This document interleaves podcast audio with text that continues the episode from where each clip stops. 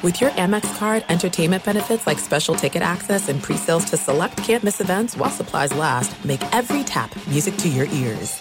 I'm Diosa. And I'm Mala. We are the creators of Locatora Radio, a radiophonic novela, which is a fancy way of saying a, a podcast. podcast. Welcome to Locatora Radio, Season 9. Love at First Listen. We're older, we're wiser, and we're podcasting through a new decade of our lives. This season, we're falling in love with podcasting all over again and getting to the heart of our stories. We're going places we've never gone before, and we're bringing you along with us. With new segments, correspondence, and a brand new sound. Season 9 is kicking off with an intimate interview with Grammy Award winning singer songwriter Natalia Lafourcade. What's giving you hope right now? Well, when I see see what music does to people, it gives me a lot of hope. If you liked Locatora before, you're going to love season nine. Subscribe to our show and you'll see why Locatora is your prima's favorite podcast. Listen to Locatora Radio as part of the My Cultura Podcast Network, available on the iHeartRadio app, Apple Podcasts, or wherever you get your podcasts. MTV's official Challenge podcast is back for another season. And so are we. I'm Tori Deal. And I'm Aneesa Ferreira. The wait is over, guys. All Stars 4 is finally here. And this season takes it to a whole new level. Old school legends, modern power players, and ex lovers are all competing in Cape Town, South Africa for the prize of $300,000. And we're going to be right here along with you fans, covering every episode on the podcast. Listen to MTV's official Challenge podcast on the iHeartRadio app, Apple Podcasts, or wherever you get your podcasts. This is the Sports Illustrated Boxing Podcast. It's boxing. A look inside boxing with Sports Illustrated's Chris Mannix. Interviews, analysis, and everything going on in boxing. And now a man who I wish was called the Boston Bleeder. All doctors to the ER. It's sort of like getting punched in the face. Chris, Chris Mannix. All right, welcome in SI Boxing Podcast. On this episode, got a great conversation with Kevin Iole, senior boxing writer over at Yahoo Sports. A lot of talk about fighter safety in boxing after what was a really bad incident in Oklahoma this past week. We get into that. A Canelo opponent is lurking out there. Might we see Canelo back in the ring before the end of the year? And Ryan Garcia, Luke Campbell, that fight is set. What do we make of that kind of fight for Ryan Garcia? I talk about that much more with Kevin Iole. A little bit later on, Claressa Shields, two time Olympic gold medalist, three division world champion. She's got a lot to say in this episode about her place in boxing, why she thinks she might not be long for boxing, what she thought of Cecilia Braekhus' fight this past weekend, that and much more with Claressa Shields. If you like this podcast, very easy way to support it. Get over to Apple Podcasts, Post a comment, leave a rating. It's simple, it's easy, it's free. It's the best way to make sure that we keep doing this podcast week after week. That's it. All right, on to my conversation with Kevin Iole. All right, Kevin Iole is here, senior boxing and MMA writer over at Yahoo Sports, coming to us from Las Vegas. What's the weather like in Las Vegas these well, days, Kevin? The weather is so bad in Las Vegas that they are telling us between two and nine to close all the windows, the blinds, uh, turn off, unplug any appliances you're not using. Don't use your oven. Don't use your stove because it is a little hot. We set record temperatures the last couple of days. It is freaking sizzling. And you know how much I love to play golf, and I haven't even been going golfing. So that's how crazy the weather is here right now. I tell you what, as someone that goes to the NBA Summer League every year in July, I, I, that's one thing I don't miss. I don't miss the, that weather in the summer. This makes uh, that July weather look balmy. What we got right now, we were 116 yesterday. I know. I do miss Las Vegas and going to fights, and hopefully in the coming you know weeks and months uh, that all changes. But yeah, a lot I want to get into with you, Kevin. But before I do, I want to look back a little bit and. I, I want to talk about what happened in the Madrimov versus Eric Walker fight uh, this past weekend. People have seen it by now. Israel Madrimov, rising 154 pound contender, fought a really good fight with Eric Walker through eight rounds. And in the ninth round, he hit Eric Walker with a lunging left hand that put Eric Walker down and almost knocked him out, or at least should have knocked him out. He did uh, knock him out. He did knock him out. The referee, Gary Ritter, however, he ruled that it was the shoulder of Madrimov that put Walker down. And even though Walker was on the canvas for more than 30 seconds, even though when he got up, he fell into the ropes. Even though after falling into the ropes, he fell into his own corner like Apollo Creed in Rocky 2, that fight was allowed to continue. Uh, I've got a strong feeling about this, Kevin, but I want to get yours first. What was your reaction to seeing that play out in real time and how the referee handled it all? You know, mind-boggling, Chris. I mean, I, I, I loved your column that you wrote in Sports Illustrated on that. I I agreed completely. Um, here was the thing: like, I'm not going to blame the referee. He was out of position. You know, if you notice, you know, he was on the other side of the ring, uh, out of position to see really what had occurred. Uh, had he been closer to them and on a better angle, you know, he would have seen it, and I think he would have ruled it a knockdown. But as he, what he ruled it, okay, you know, everybody makes a mistake, and so we'll say, you know, we accept his mistake of saying that, you know, it was a punch, but then he got, you know, the shoulder knocked him down. At that point, you don't allow the fighter to continue it. At that point, you say, okay, we're going to the scorecards right now. This was an accidental foul. We're going to the scorecards. That should, uh, how it should have been. You don't let a guy who has just been knocked out, concussed, unquestionably then turn around and fight again. And that, and that was, to me, that was malpractice, not only on the referee's part, but on the commission's part. Somebody on the commission had to say to him, wait a minute, this is not accurate and this isn't the way we go. We can't let this guy fight again. And the fact that, you know, uh, all props to Eric Walker for doing what he did. Um, but I, I just think it was it was malpractice on the part of the Oklahoma Commission, and that's why I always cringe when when parties like DAZN or whoever it is, ESPN, go into these venues where you know the commissions aren't as experienced because this is the kind of stuff that happens. You know, you you've covered boxing long enough to know there's always crazy stuff around the corner, and when you have these inexperienced commissions, this is what happens. And I you know I don't blame the referee for the first mistake in saying it was the shoulder because you know hey they were tangled up. But I blame him for how he handled the aftermath, no question. I mean, this goes back to the ongoing discussion about fighter safety, right? I mean, last year was a terrible year for boxing. You had Maxime Dadashev die in, you know, after fighting on an ESPN televised show. You had Patrick Day die after fighting on a DAZN televised show. The narrative after those tragedies, Kevin, which came months apart, the narrative was that fighter safety there needs to be a priority in right. protecting these fighters and now here we are like a year later and you have this happen in Oklahoma where Eric Walker was done and I don't want to hear the argument the fighter wanted to continue Fighters always want to continue. Right, like, when have you seen a fighter say, eh, I'm good. I'm good. I think I'm done? It doesn't happen, at least not at a big time level. Whenever a fighter whenever a fight gets waved off, and we saw it with the Deontay Wilder fight, you know, a fighter's like, I'm fine, I'm good, I can keep going. A fighter always has that reaction. What a fighter says should be inconsequential. It's impossible for even the untrained eye to look at Eric Walker and the condition he was in and say, that's a fighter that should be allowed to continue. He was just in eight no. grueling rounds and put down on the canvas hard like that. A physician was in the ring. There were two people in the ring at that time being, uh, reviewing it and him being allowed to continue. Where I would push back on you, Kevin, is I would say it's an Oklahoma thing, but what the hell happened in Vegas two months earlier? What happened with Jesse Magdaleno against Yenifel Vicente? You saw that fight. Vicente knocked uh, Magdaleno down with an illegal punch after a low blow. He hit, hit Magdaleno below the belt. Magdaleno's hands went down, and then he was hit and knocked out. He was knocked out cold. He was face first onto the canvas. And I saw Robert Byrd consulting with Bob Bennett. The commissioner was right there. And this fight was allowed to go on. I don't want to hear any more from anyone about fighter safety until this insane I don't even want to call it a rule, like insane protocol that's in place that allows fighters to continue after being knocked senseless is taken out of the game. It should be cut and dry, in my opinion. If yeah, you have a fighter, if you have a fighter get knocked out, if he is down the canvas long enough for a 10 count, that fight should be stopped one way or the other. Go to the scorecards or disqualify the guy that hit him. No ifs, ands, or buts in my mind. You know, Chris, I agree. I agree with you. I mean, one of the things in my career that I felt like I've always stood up for and I've argued for is fighter safety. In 2005, you know, in a, in a two month span, I saw two fighters die in the ring. I was there ringside. One of the fighters actually fell on top of me. I've told that story before. Um, and I did a series of stories uh, about improvements that could be made. And I made 12 recommendations, and I think 10 of the 12 recommendations were implemented by Nevada. So this is something that I take really seriously. This is an experience issue here, and I, and it's and it's also a judgment issue.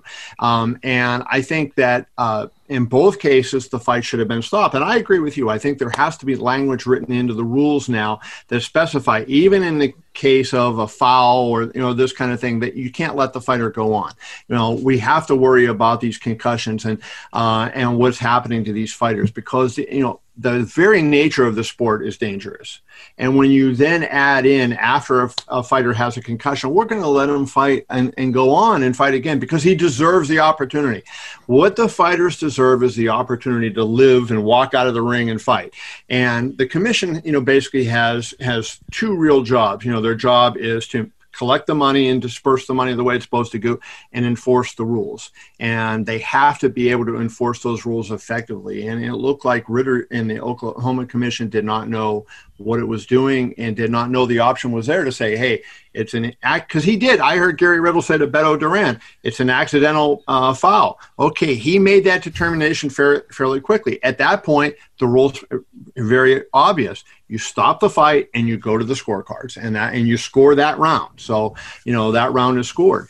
Um, as a result, I think you know we know what the fight should have been. The fact that they went on was, as I said before, that was malpractice.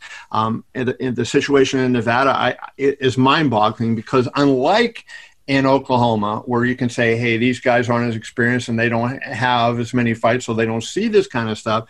In Nevada, you're talking about you know two really. Robert Byrd is a Hall of Fame referee, and uh, and he's in the uh, World Boxing Hall of Fame. And you you're talking about Bob Bennett, who's been around. Uh, he's been the executive director for eight years and one of the busiest states. Um, you know, so that was a you know a, a blow to me when I saw that. I would never have expected that in Nevada.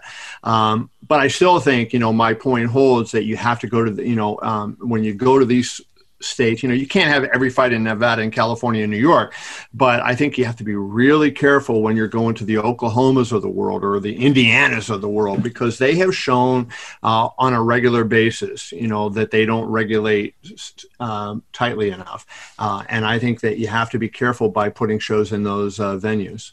Yeah, you do. There's no question, especially when, I mean, if you do shows those venues, you have to encourage, you know, the commissions to look outside their own states. And look, Lawrence Cole was, you know, officiating uh, uh, the main event, yeah, from Texas. So you know they did go outside. I mean, I think you've got to be more, uh, do more diligent with that. I mean, the Nevada one though is just beyond explanation. You pointed out Robert Byrd, Hall of Fame referee, Bob Bennett, his experience.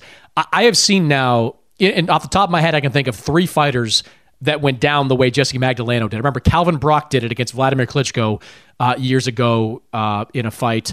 Uh, I remember Paul Williams went down that way when Sergio Martinez knocked him cold uh, in their fight.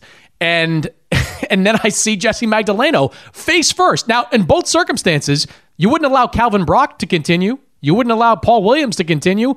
Why in the world are you allowing a guy face first on the canvas for more than 30 seconds to continue? Like it just it, like I, I, just Kevin, I don't want to hear about about these these concerns for fighter safety. We're going to do more for fighter safety. You're not. If you're allowing something like that to happen, you don't care. You you don't care, or at the very least, you don't care enough to uh, to stop a, a major fight when it should be stopped. Yeah, you know, I, I would take uh, um, a bit of argument with your contention that they don't care. I, I, you know, I know the guys in Nevada. They care, right? They want to do it right. They, they messed up. I mean, that's plain and simple. They messed up, and and I think sometimes, you know, they they want to be so fair that they over, you know, in their effort to be fair, they also make, you know, so hey, it's not Jesse Magdaleno's fault. Let's let him continue. You know, and you bend over so far that way that you forget about the fighter health and safety, which is object number one. And so I, I'm with you, Chris. I mean, I, I think that you know we really have to, I preach about it a lot and I, and I write about it a lot and I get a lot of comments from people. I don't care. Let's forget about this.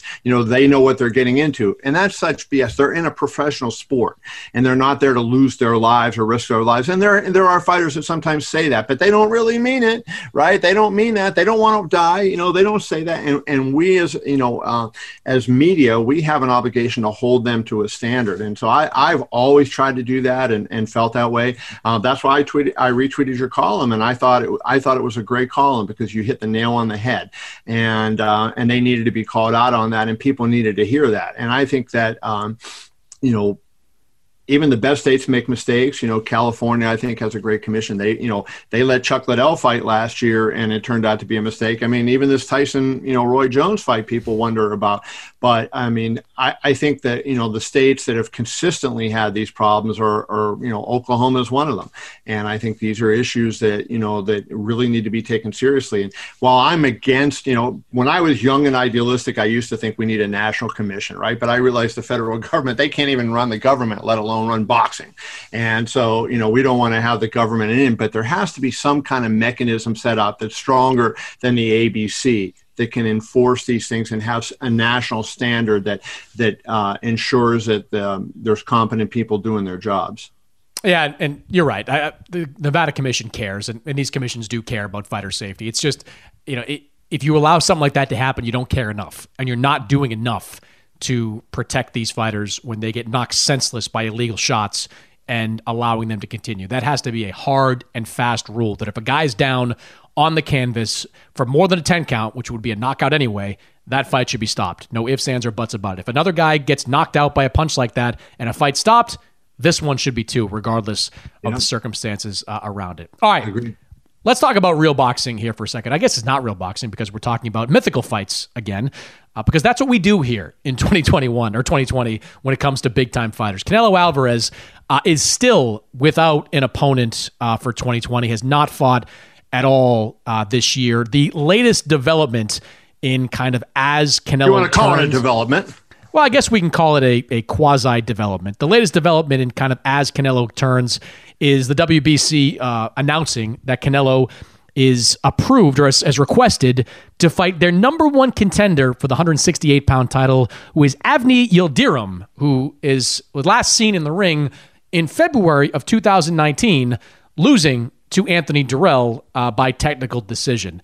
Uh, again, I've got some th- strong feelings about this, Kevin. Uh, let me get your reaction first to uh, the idea of uh, Yildirim, and do you look at him as being an acceptable opponent for Canelo Alvarez?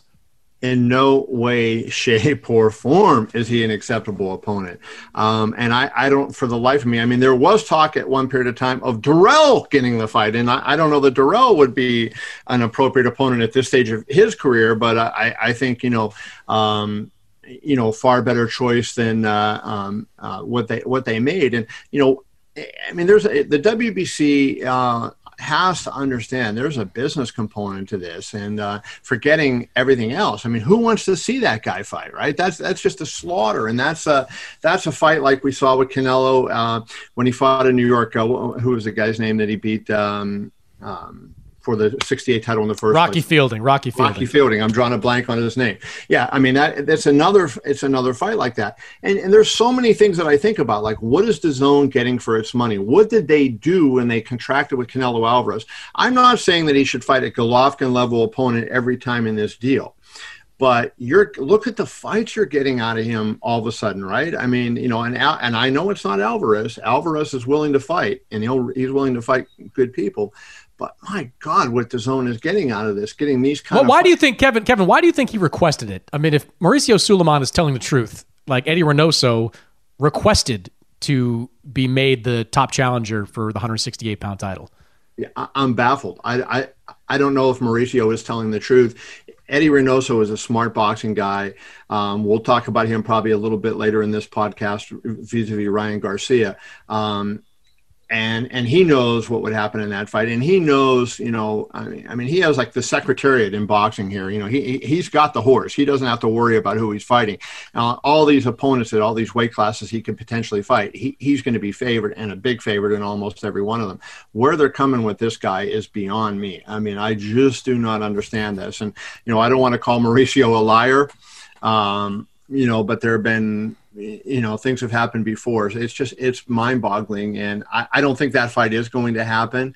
Um, but you know who knows? I mean would that be any better than an, a fight with oscar? You know like let's uh, at least at least that's sellable. At least you could sell oscar versus canelo. I'd take that uh, any day of the week. I mean i guess like putting aside the absurdity that yildirim is the number one contender and the absurdity of some of the comments Mauricio has made about he deserves this spot. He's been waiting for this spot. He lost. He lost in February of 2019. Yes, it was stopped because of a headbutt, but it wasn't like he was coming on and there was this was this right. you know they prevented a knockout and Dirrell won on two judges scorecards one other judge had some wide number for Yildirim I didn't really understand that watching that fight back but he lost and then subsequently he hasn't fought anybody he has not fought since February of 2019 how does that warrant being kept in a number one position. I, I don't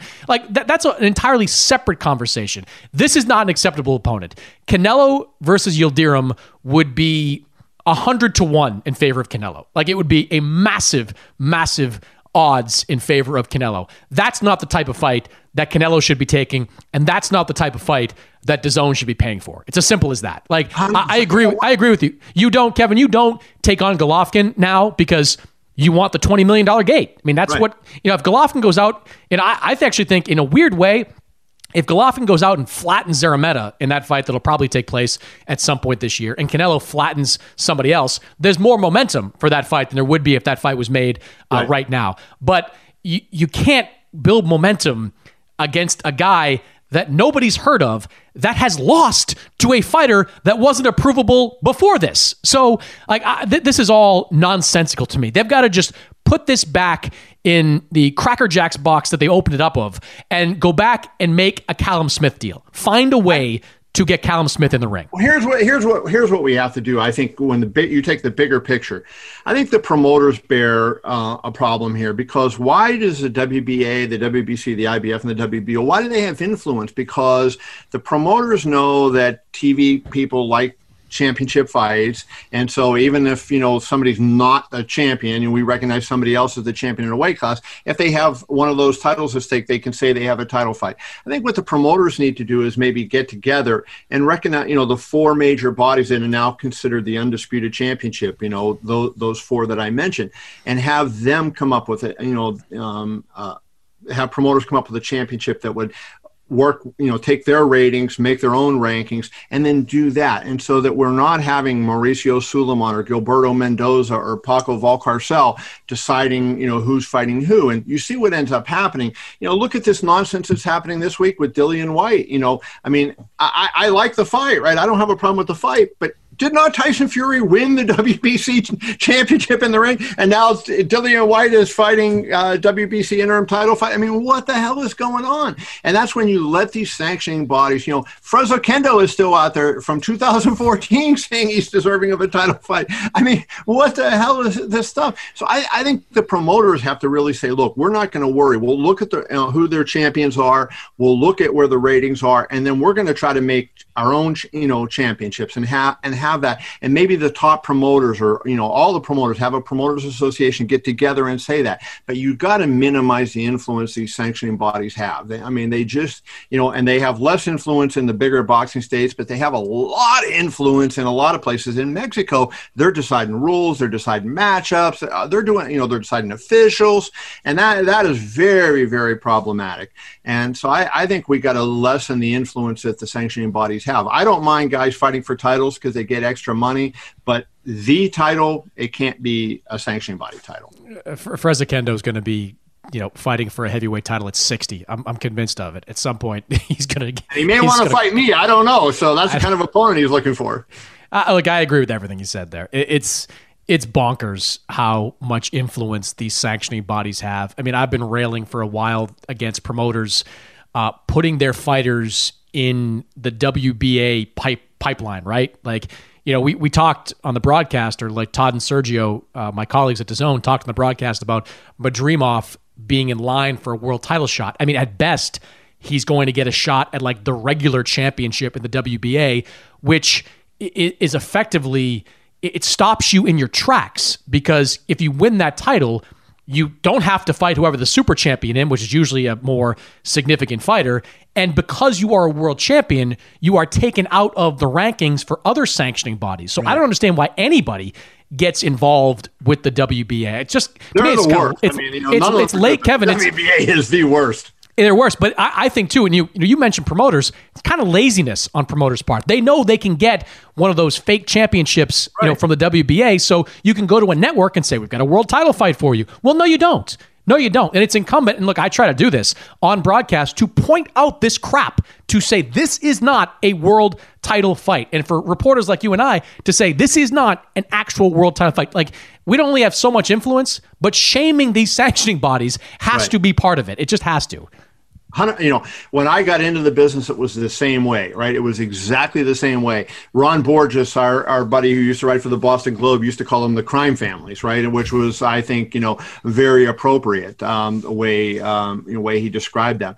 And I, I just think that they've never gotten better. But it's the promoters' fault because hey, look at the UFC. They they said, screw it, we could go out there and there was a, a bid. You know, uh, I since I've been at Yahoo, there was a group that tried to create a championship and and have that be recognized. And, and, and they did for a while, and they awarded a few belts. UFC said, "Screw we got our own thing going on." And people look at the UFC and say, you know. They don't have every single one of, let's say, the top 100. They don't have 100 of the top 100 fighters in the world, but they have most of the top 100 fighters in the world. And so their championships are viewed as legitimate by the fan base. And that's what the boxing promoters have to do. They just have to get together, set up some kind of ranking mechanism, and then go from there. You know, maybe you look at the champions that are already out there and, you know, uh, and the four sanctioning bodies, and, you know, you start tournaments that way to, to get your champion. But, uh, I, I think you just have to loosen the uh, power. And remember, it's a worldwide sport, so this would only apply in the U.S., right? Because you know promoters all over the world. But I think um, I think we have to start, and there has to be some take that we we lessen their influence so that they can't just um, you know go out there and run roughshod over the sport. And and a cat, if you want to get into it and follow it, it's almost impossible. Who is the champion, and how is this happening? And I was talking to Mauricio uh, last week, and, and what fight was it? And he was explaining the interim you know, lineage and all these different things of, of a weight class. I'm trying to think which one it was and I my head was spinning. I lost it. I'm like, so I, I gave up. And just imagine that you and I follow this all the time, and we know these people. The people who just say, "I want to see a good fight for the title," they have no I- idea what's going on. No, they don't. And, and being inside this NBA bubble, I can tell you, like NBA people are boxing fans too, but you know, trying to explain to them who the champion is of what, Right. it- it- you, you might as well be explaining trigonometry to them. Right. Like it's just it's it's a lot easier than this. But I'd like to think promoters would hear this this conversation and and do something. But I, I just think a lot of them are too No, lazy to no, that just they won't they won't follow that at all. All right, let's move on for a second. Now, uh, you know, to a fight that was announced uh, this past week, and a fight that I'm frankly really excited about. Uh, you've got Ryan Garcia, one of the best young fighters in boxing, the most popular young fighter in boxing, surely taking what I think is a big step up when he faces Luke Campbell, uh, a two-time former world title challenger, only been beaten three times, and when he does get beat. He only gets beat by the best. He doesn't really get beaten terribly. I mean, uh, Lomachenko, he fought pretty well uh, just this past year. He had a tough fight against Jorge Linares, Yvan Mendy uh, as well. Uh, this is us. This is, as I said, Kevin, a significant step up for Ryan Garcia. Do you, what do you think of this fight for him, and how do you think it plays out? Know, I like the fight, and I'm glad that they got it done because I think this is going to show us a lot about Ryan Garcia. I happen to think he's a pretty special fighter, and uh, I thought that for a long time. But before he got with uh, Eddie Reynoso, I thought he's not going to amount to much because you know his training wasn't uh, the right way. He got to Eddie Reynoso, and now he's disciplined. You know, he's fixed a lot of his fundamental mistakes, uh, and he's taken advantage of, of his strengths. And I, I, I love, you know, his, his the fight with Duno. I, I love the way he performed in that. I think you see growth from him every time out. Um, you know, Campbell is a tough guy, tall, left-handed, you know, long arms. You know, that's not going to be an easy guy uh, for Ryan to deal with. But I think you know Ryan has such great natural tools, and if Eddie says he's ready to fight and to go to this level, um, I don't think there's a smarter person in boxing. There may be a few as smart as Eddie Reynoso, but no one's smarter, and and he really projects very well when he looks at guys. And so he says Ryan Garcia is ready. I believe him. And you see these videos that Ryan puts up on uh, Instagram. And while, you know, nobody, it's always easy to look that way when nobody's punching back. I mean, his hand speed is incredible. And I think, you know, he, he's going to have a good game plan to combat the length that you're going to see out of Luke Campbell. I think Campbell's not as quick. Uh, he, he was never this, this kind of quick, but he's not as quick as he was in, in what would be maybe his prime. So I think this is a good spot for, uh, for Ryan. I think he's going to get himself in there. There's so many good uh, lightweights out out there. You know, Teofimo and uh, Loma and Devin Haney, and you know, uh, there's so many of them that I think this will position him well. And and I love his attitude. We should talk about that. You know, he he he said before, you know, Gervonta Davis is in that mix. He said, I want to fight the I don't care if I lose because when you fight the best, you occasionally lose. I want to prove myself over the long haul against the best in the world. And how refreshing is that? That a, a, a fighter in his prime who could be protected, and Golden Boy would probably go out of its way to protect doesn't want to be protected. He wants to fight those guys. So God bless him, and I, and I hope uh, you know I hope for the best for him that he gets these kind of fights going forward. Yeah, and it often pays off when you have that attitude. You see it way more often in the UFC, where you know fighters willing to accept challenges they benefit from it. I mean, I I only followed it you know curse or casually, Kevin, but when when Masvidal you know took that fight on one week's notice, like it was it was cool. And even though he lost, it's like all right, I still want to see him fight in his next one. I don't think he lost anything, you know, off his popularity a- as a result of that. And Ryan Garcia, with the backing that he has from his social media following, as long as he doesn't get you know embarrassed by a Luke Campbell, I don't think he will. But and whether it's Luke, yeah, no, he won't. Uh, he won't. Yeah, whether it's Luke Campbell or somebody else, you know, somebody bigger, his career is going to continue to grow. Now, here's what I would ask you from a technical perspective. I agree with you that Eddie Reynoso has added something significant to Ryan Garcia's game.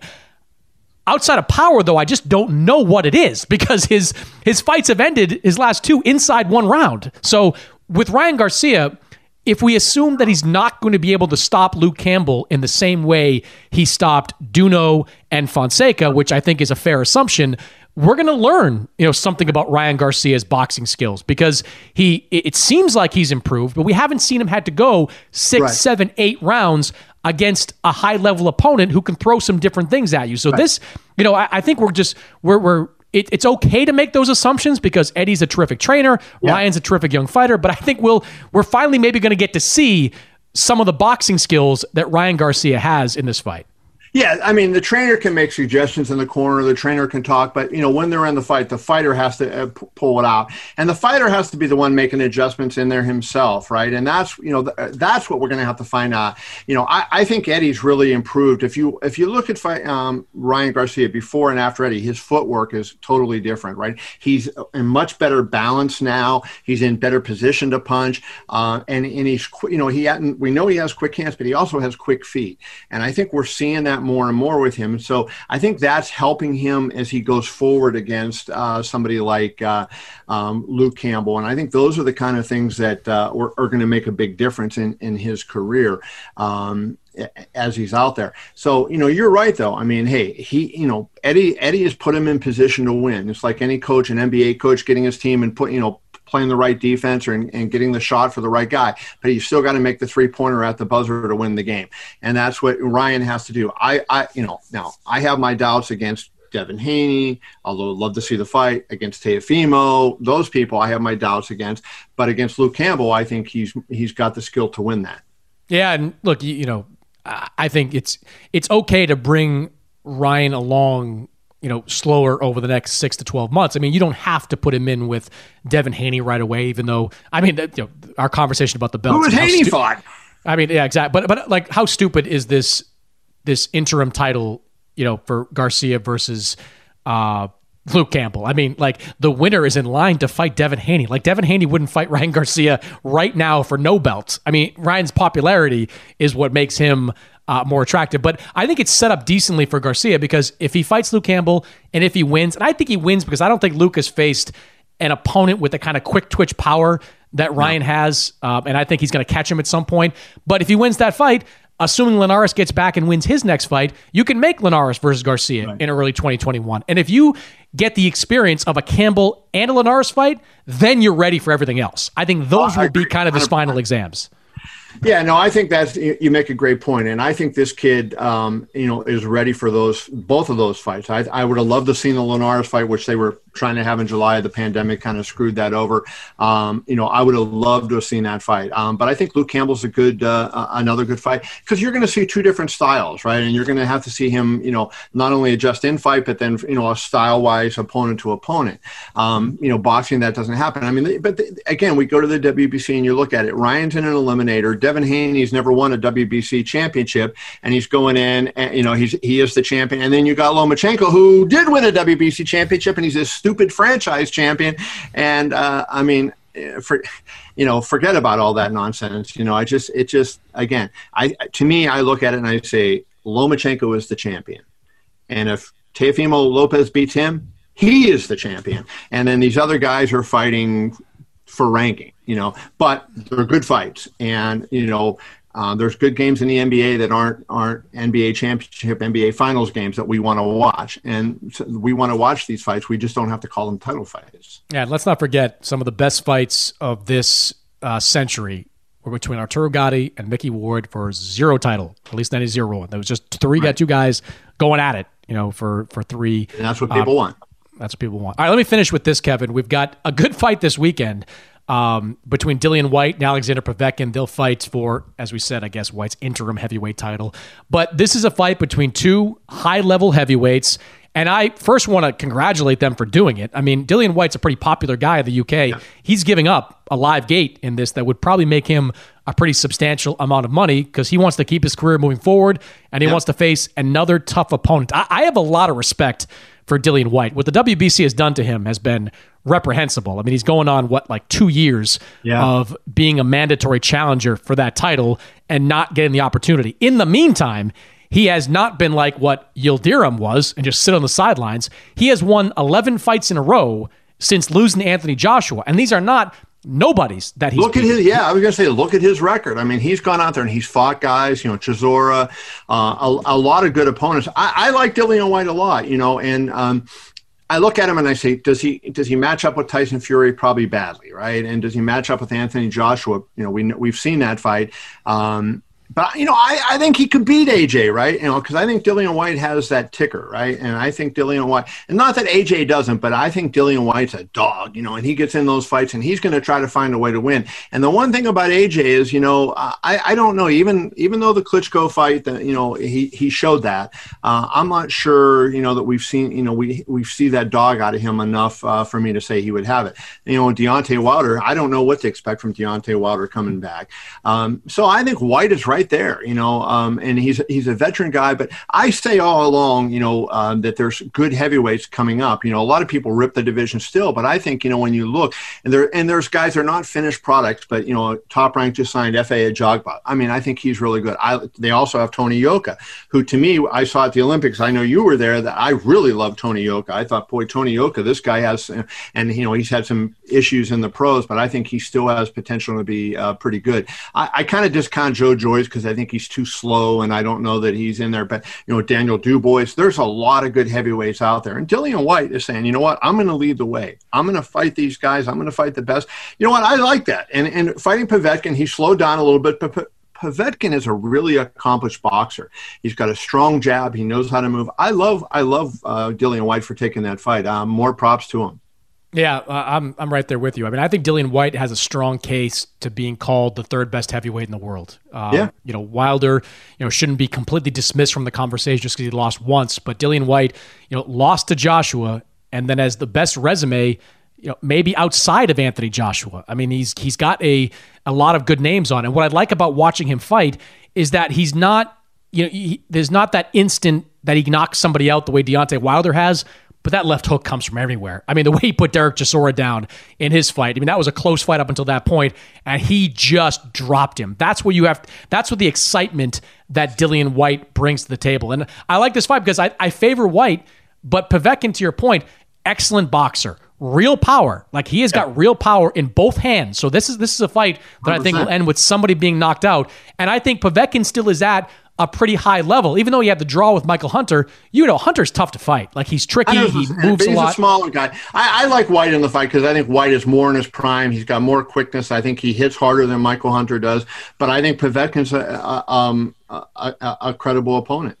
Yeah, I'm, I'm, with you. You can check that fight out, of course, Saturday uh, on DAZN. Uh, Kevin, always good to talk to you, man. Always a fun conversation. Uh, I'm hoping that uh, our our words will get to the eardrums of the Bob Arums and the PBC people and Eddie Hearn and say, stop fighting for these crappy titles. We will do our best. Coming up next, three division world champion Claressa Shields.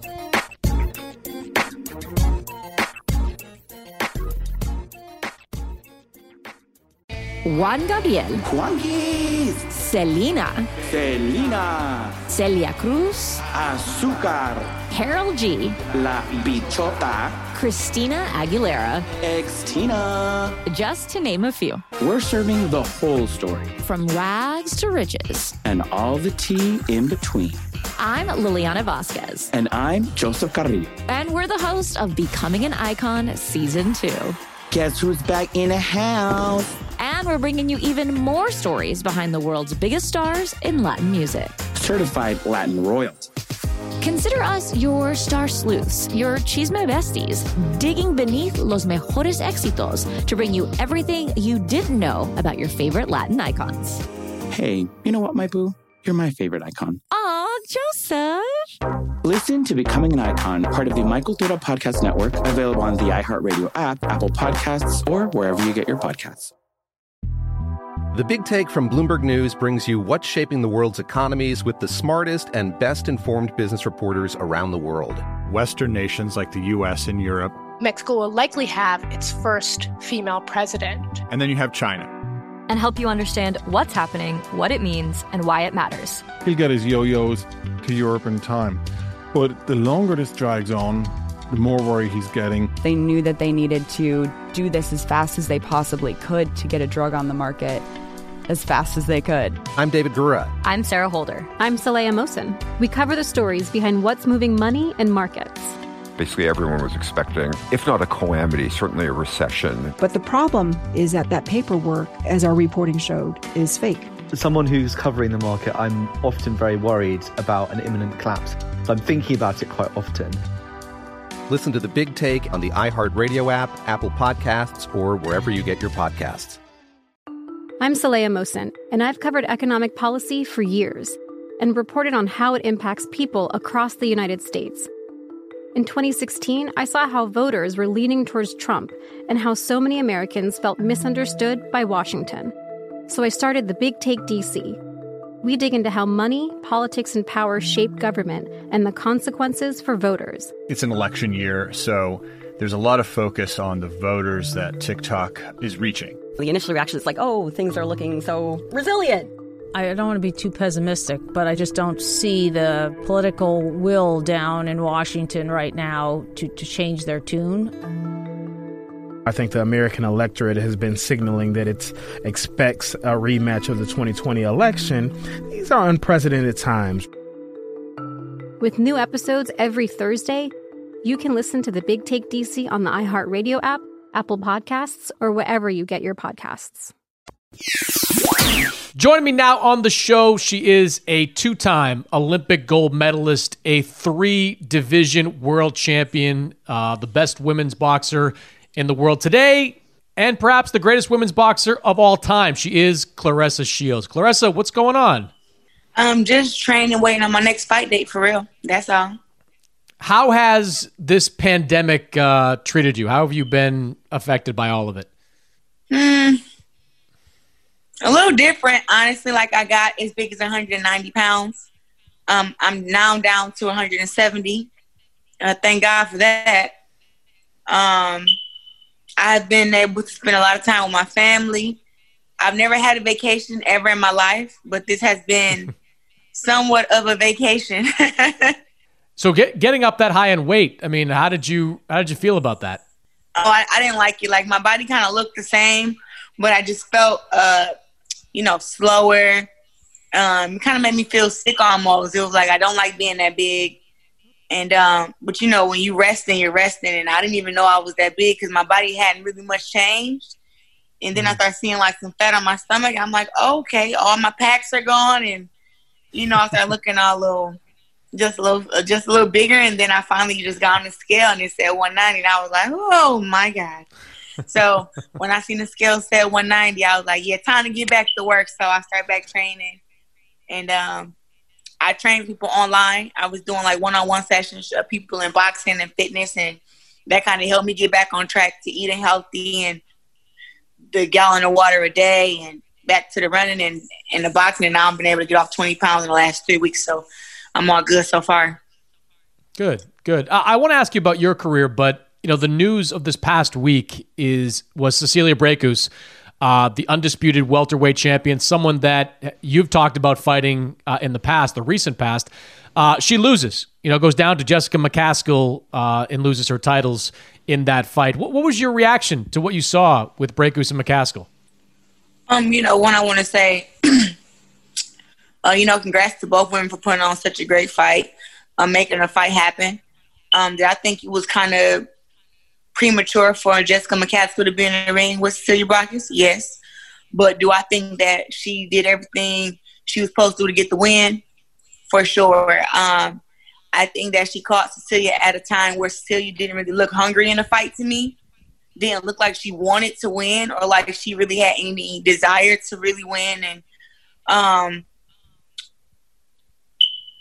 yeah, I mean, it just looked like she's going downhill, and you know, I, I feel like she retired after the fight. I'm not really sure, but it's that's what it felt like.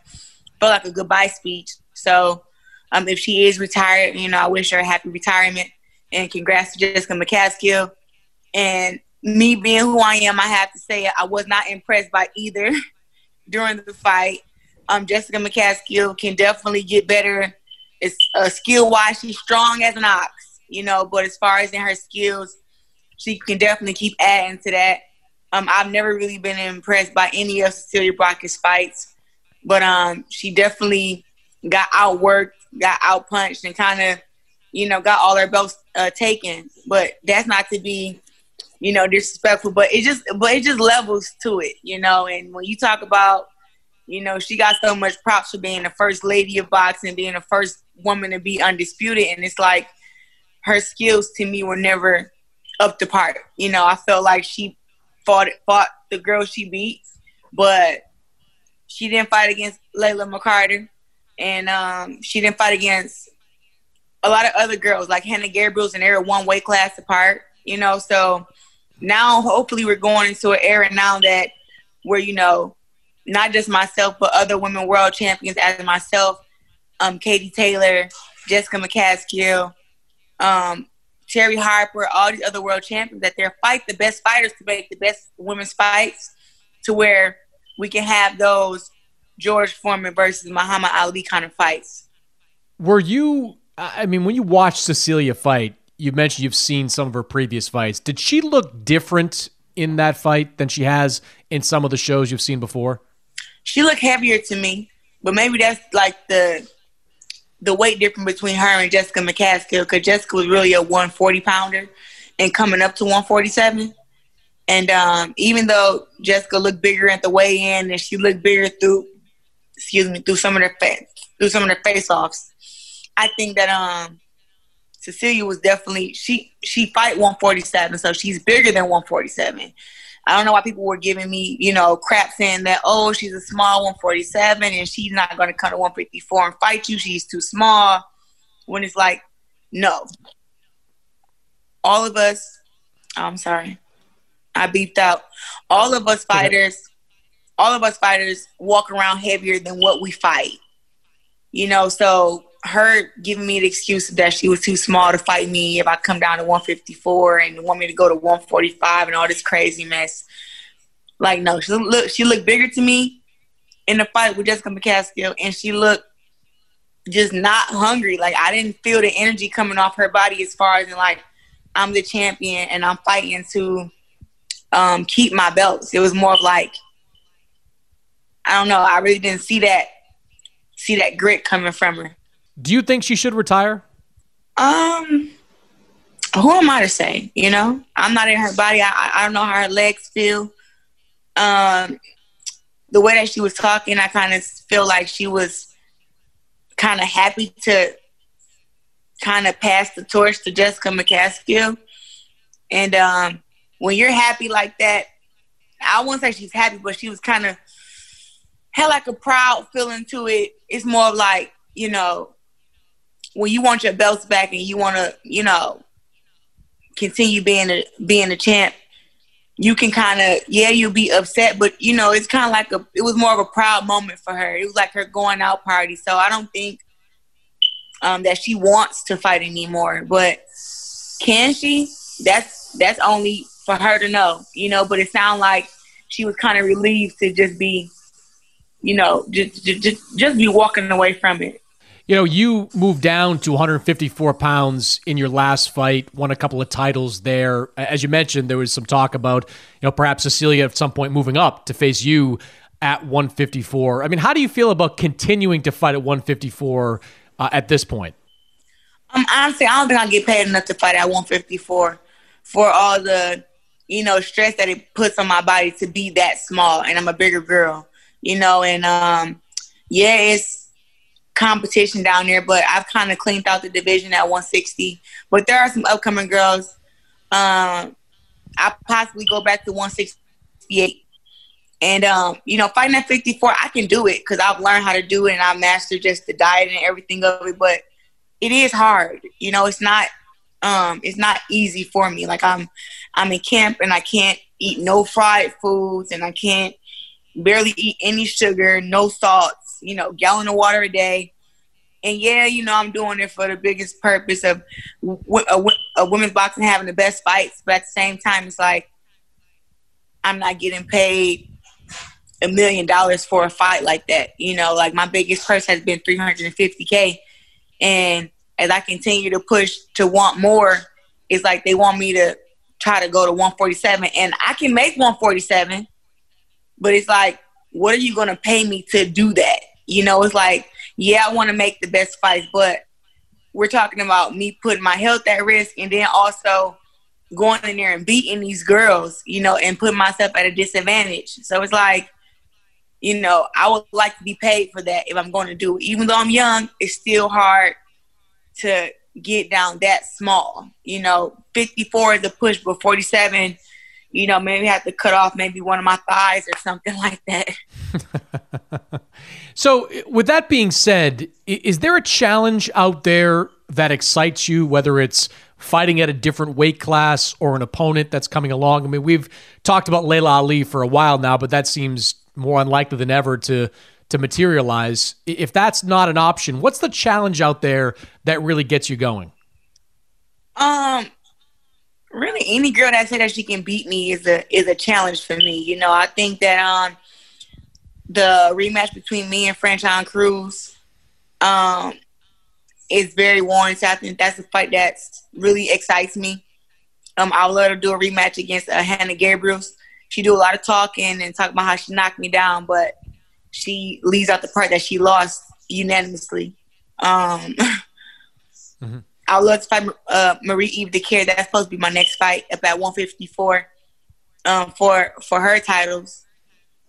And um, you know, if the money is right and everything, I will go to 147 and fight against uh, Jessica McCaskill or um, I just don't see Katie Taylor coming to 147. But if she was going to come to 147 for Cecilia, don't make a you know don't make an exception for me. You're gonna come to 147 for Cecilia come to 147 for me. and um, I think that that would be the biggest women's fight ever, not just because of our background, but because of how skillful that we both are. And you know, like I said, I'm putting myself at a disadvantage coming down that small, and she's putting herself.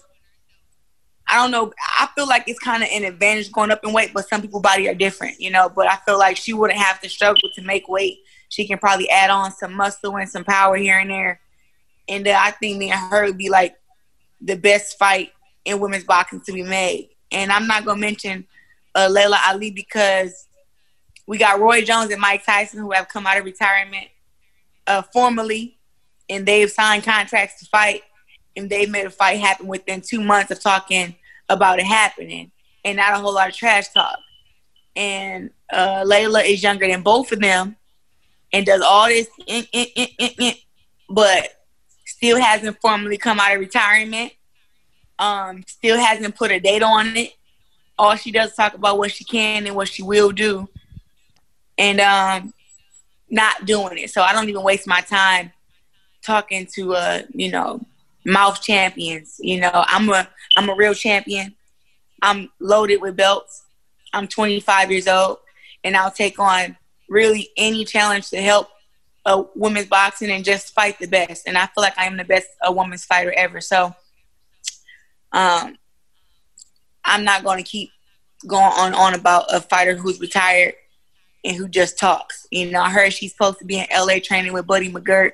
That's cute, but you know, make a formally I'm out of retirement and put a date on it, and uh, we can make the biggest fight in women's boxing happen. But besides her, it'll be me and me and uh, Katie, me and Franchon Crews, and um, there's another champ at 168 who's a very strong fighter, uh, Elin Cederroos.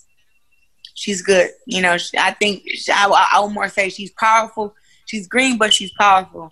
And um, as she gets better and better, I'll let her see her, you know, make some noise in the super middleweight division there's always chatter about you crossing over and jumping in the octagon, octagon, whether it's Amanda Nunes or somebody else. I mean, how seriously should we take that? I mean, how serious are you about you know switching into the MMA? I'm very serious. Um, I feel like I know for a fact that I have two more fights in boxing. Um, as of right now, I have my next fight against Marie-Eve Dicaire, and then whatever fight after that, and then I'm gonna um, transition over to MMA at 155 pounds and uh, just do my thing there. It's it just it's just sad that in boxing, you know, I've, I've dedicated my whole life to boxing and to the USA, and I've got two Olympic gold medals like no other boxer has in USA history, and I'm undisputed champ and three-time division world champ faster than any other boxer in history, male or female. And just the disrespect that you know still comes to it. It's just it's just not a fair sport to me. And I don't like to be the person to keep saying, "Oh, this is not fair," and you know, and to have to beg for this and that. But it's like, just some of the disrespect is just, to me, it just gets out of hand, you know. And you get disrespected by, you know, by these promoters and by these networks who feel like these other guys are worth more than you and they're not even more known than you. You know, don't even have more followers than you on Instagram, stuff like that. And they're getting put on pay per view. You know, and I have to constantly say why I'm not on pay per view. How come I'm not a pay per view fighter? Why aren't you guys putting into me as you're putting into these other fighters? And they keep having to say that just puts me in a mindset of like, why am I not good enough, but I have more accomplishments? But then you look at MMA and every MMA pay per view card, there's a woman on the card, and not just co main event main event. Like Dana White is doing it the right way, you know, and um, he's giving the same opportunities that he give to um, to men to women. And in boxing, they give you all these excuses on why they're not doing something, and it gets kind of irritating because I spend year round training and getting ready for the best fighters, and I was eight and zero. Oh, fought against Christina Hammer that was 24 and 0, 11 knockouts. You know, what what man is doing that? You know, or or or even capable to get in the ring with somebody who has that many fights with that kind of pedigree and actually beat them. You know, and it's not and it's not many. Like I can say Shakur Stevenson, but other than that, I don't know any other male fighter that can go against that can go in there against a world champion who's been reigning for nine, ten years and beat them. And I'm doing all that. I'm going up and down in weight and I'm taking the biggest challenges and I'm and I'm still being disrespected. And it's like at the end of the day, as much as I love boxing, I still got bills and I still got a family and I still I'm not gonna, you know, have my integrity. You know what I mean? I'm not gonna just, oh, you're giving me a bone and I'm gonna take it like I'm the kind of dog that just happy you giving me a bone. It's like, no, respect me as I respect you. Like any network that I fought on, I've been respectful. I make it easy to work with me. I do all kind of interviews. I, you know, change up my training schedule, whatever that they need to get, whatever footage. I allow them to come into camp to still have to sit and wait for a freaking fight date. And I was scheduled to fight May 9th. You know, so it's just too much disrespect. And me being a person that I am, like, I try not to burn any bridges or bash people, but it's like the whole thing is just fucked up. That's what it is. It's just messed up. And they give all this respect to these male fighters and I have a clean image. I've never been in jail. I don't have domestic violence, um, uh, domestic relationships. You know, I don't get shot at or shoot at people. I've never stabbed or nothing. And they and they and they still give me crap about my image. And it's like, what kind of image do you want me to have? You know, and it's like I, I guess like they would applaud me more for twerking than they would me boxing, and it doesn't make sense to me. And in, in MMA, you got badasses like Amanda Nunes, Holly Holm, and they're respected over there. And that's what that's kind of what I. And I thought I could do it for boxing, but it just seemed like um I don't know. I, I guess I'm not good enough to do it for boxing. Well, let me ask you this, Claressa. What does respect look like to you? Because pay per view, like there are a lot of male fighters, you're right, that are on pay per view.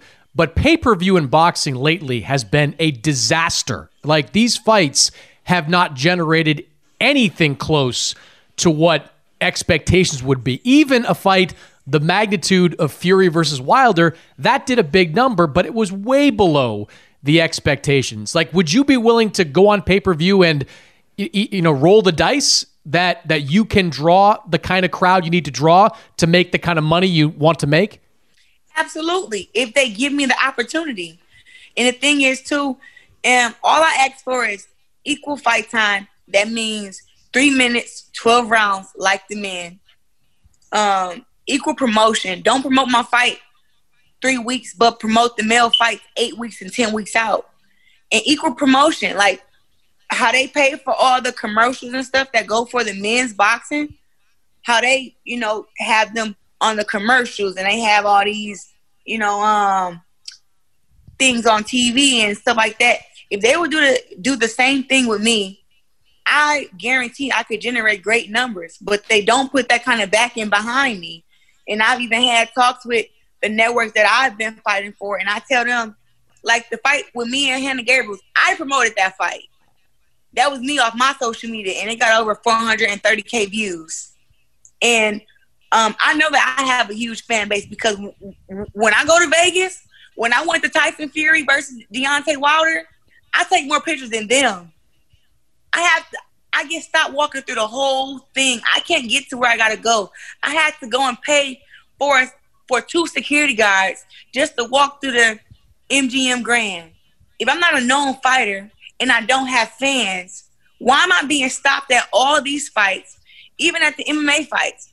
I'm a known fighter, but we won't know what kind of numbers that a woman pay per view can do unless you make the best fight and and give us all three of those things. You know, and even if the whole 12 three minute thing is like a big push, but still just make the best fights and then actually promote us and you know tell our stories and come to our backgrounds because every woman boxing background is not the same. You know but it's just that's what i feel like they, that they need to do. Before they say that we can't get these kind of numbers put me on pay-per-view and then let me see the numbers that's it all right but what what what's a what's a pay-per-view opponent then for you because I mean, that's the key to all of it, right? Like Yeah. a big fight is not just a big fighter. You are an extremely well known fighter. It's a big fight that sells Yeah. on pay per view. Who's a who's a pay per view opponent for you? at the moment, it would have been Cecilia Brækhus. I feel like, you know, just with her pedigree and everything she had going. But I felt like too, she wasn't really known in America. No, yeah, you're right. So I would have to say it would be Katie Taylor or have to Laila Ali, of course, or we have to wait till Franchon Crews builds herself up some more. And I feel like the only way she'll be able to do, build herself up more is if they have to start that now, promoting her the right way, giving her the best matchups, and putting that back backing behind her. These guys don't just become pay per view stars. Like, I know for a fact, like Showtime gives like some guys acting roles. You know what I mean? And they be on up on these TV shows and stuff like that. But it's like we don't get that same respect as women fighters to go and have us a cameo on the show to where we can get our face and our name out there more. We don't we don't get the luxury of that. You uh, to, just to turn it back quickly to MMA.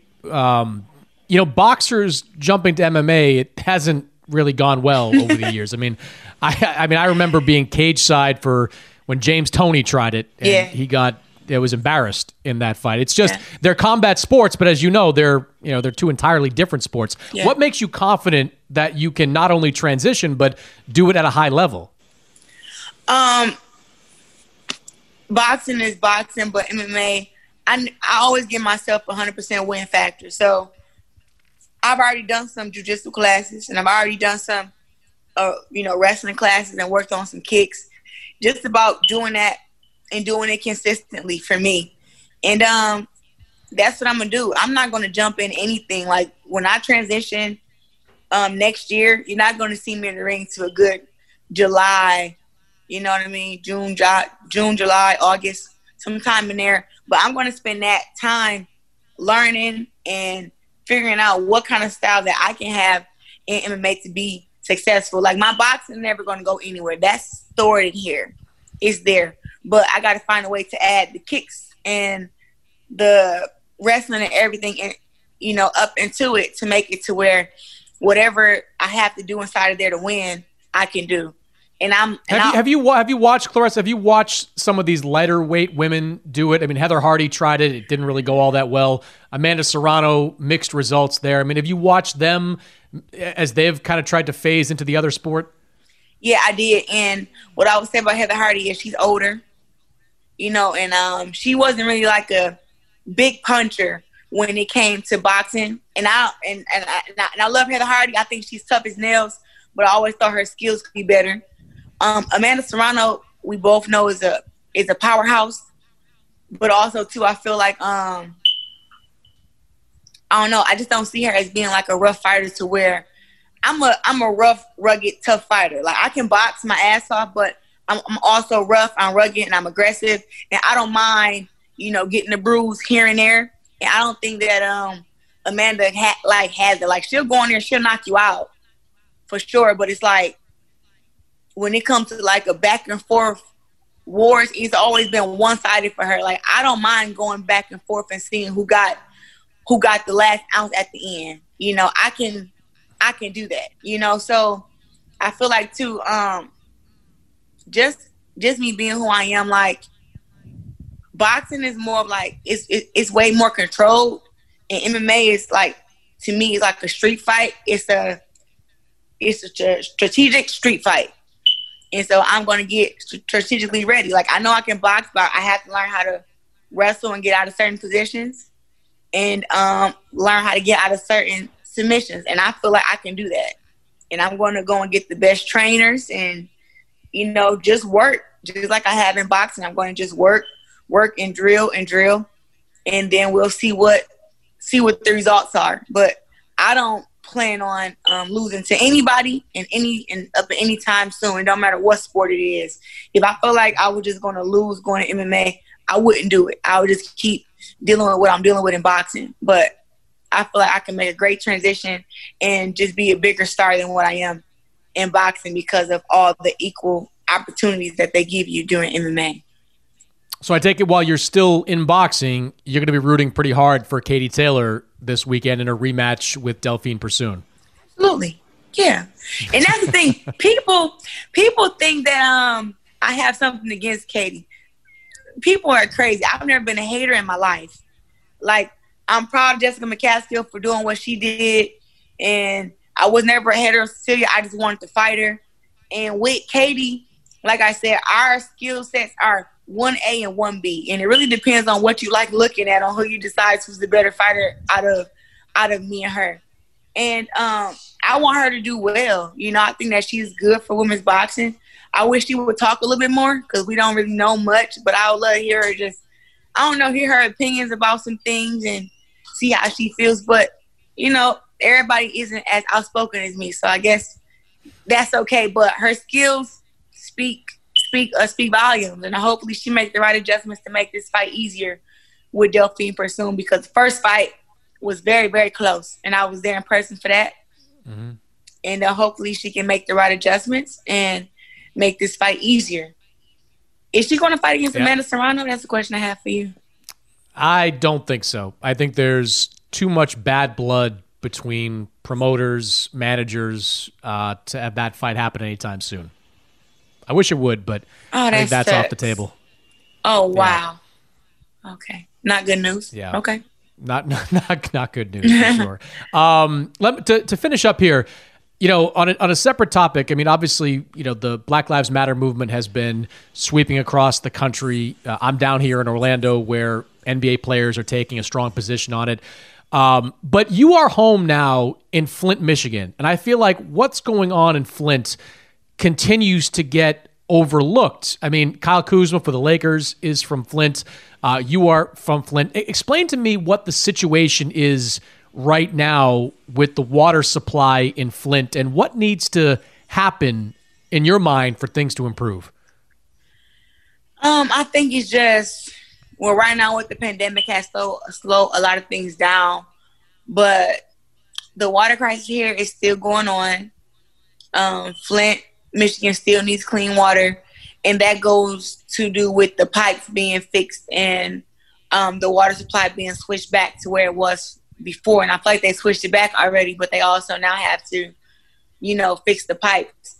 And um, I really don't know where that is, but I always tell people that want to help out with Flint, always send pallets of water. If you want to bring it to the churches, if you want to bring it to some of the Salvation Armies, they always have like a like a day of the week or maybe two days where they let families come and get four or five cases of water, um, you know, for their families and it'd be a long line wrapped around I don't know how many blocks. You got to show up a couple hours early just to get a line for the water.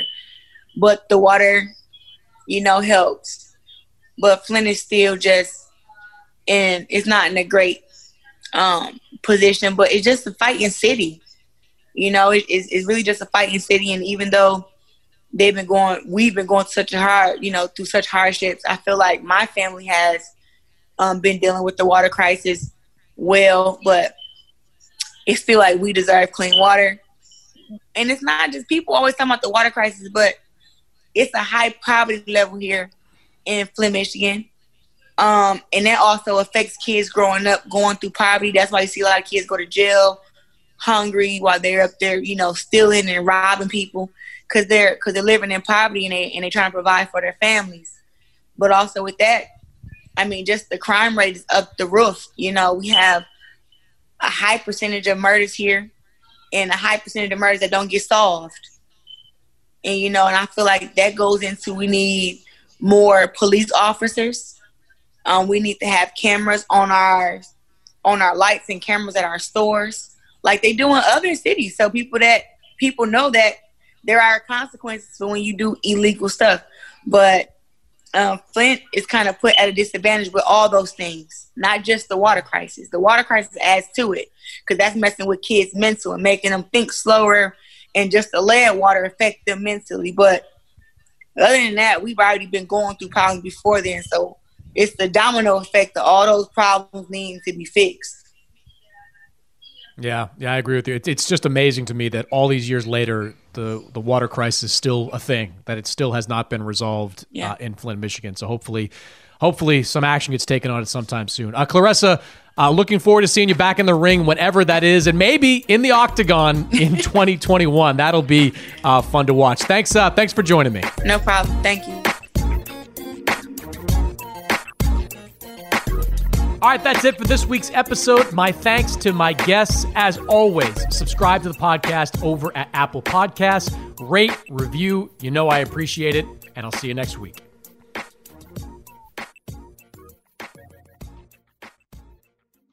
I'm Diosa. And I'm Mala. We're the creators of Locatora Radio, a radiophonic novela, which is a fancy way of saying a, podcast. Welcome to Locatora Radio Season 9 Love, love at, First listen. listen. This season, we're falling in love with podcasting all over again. With new segments, correspondence, and a new sound.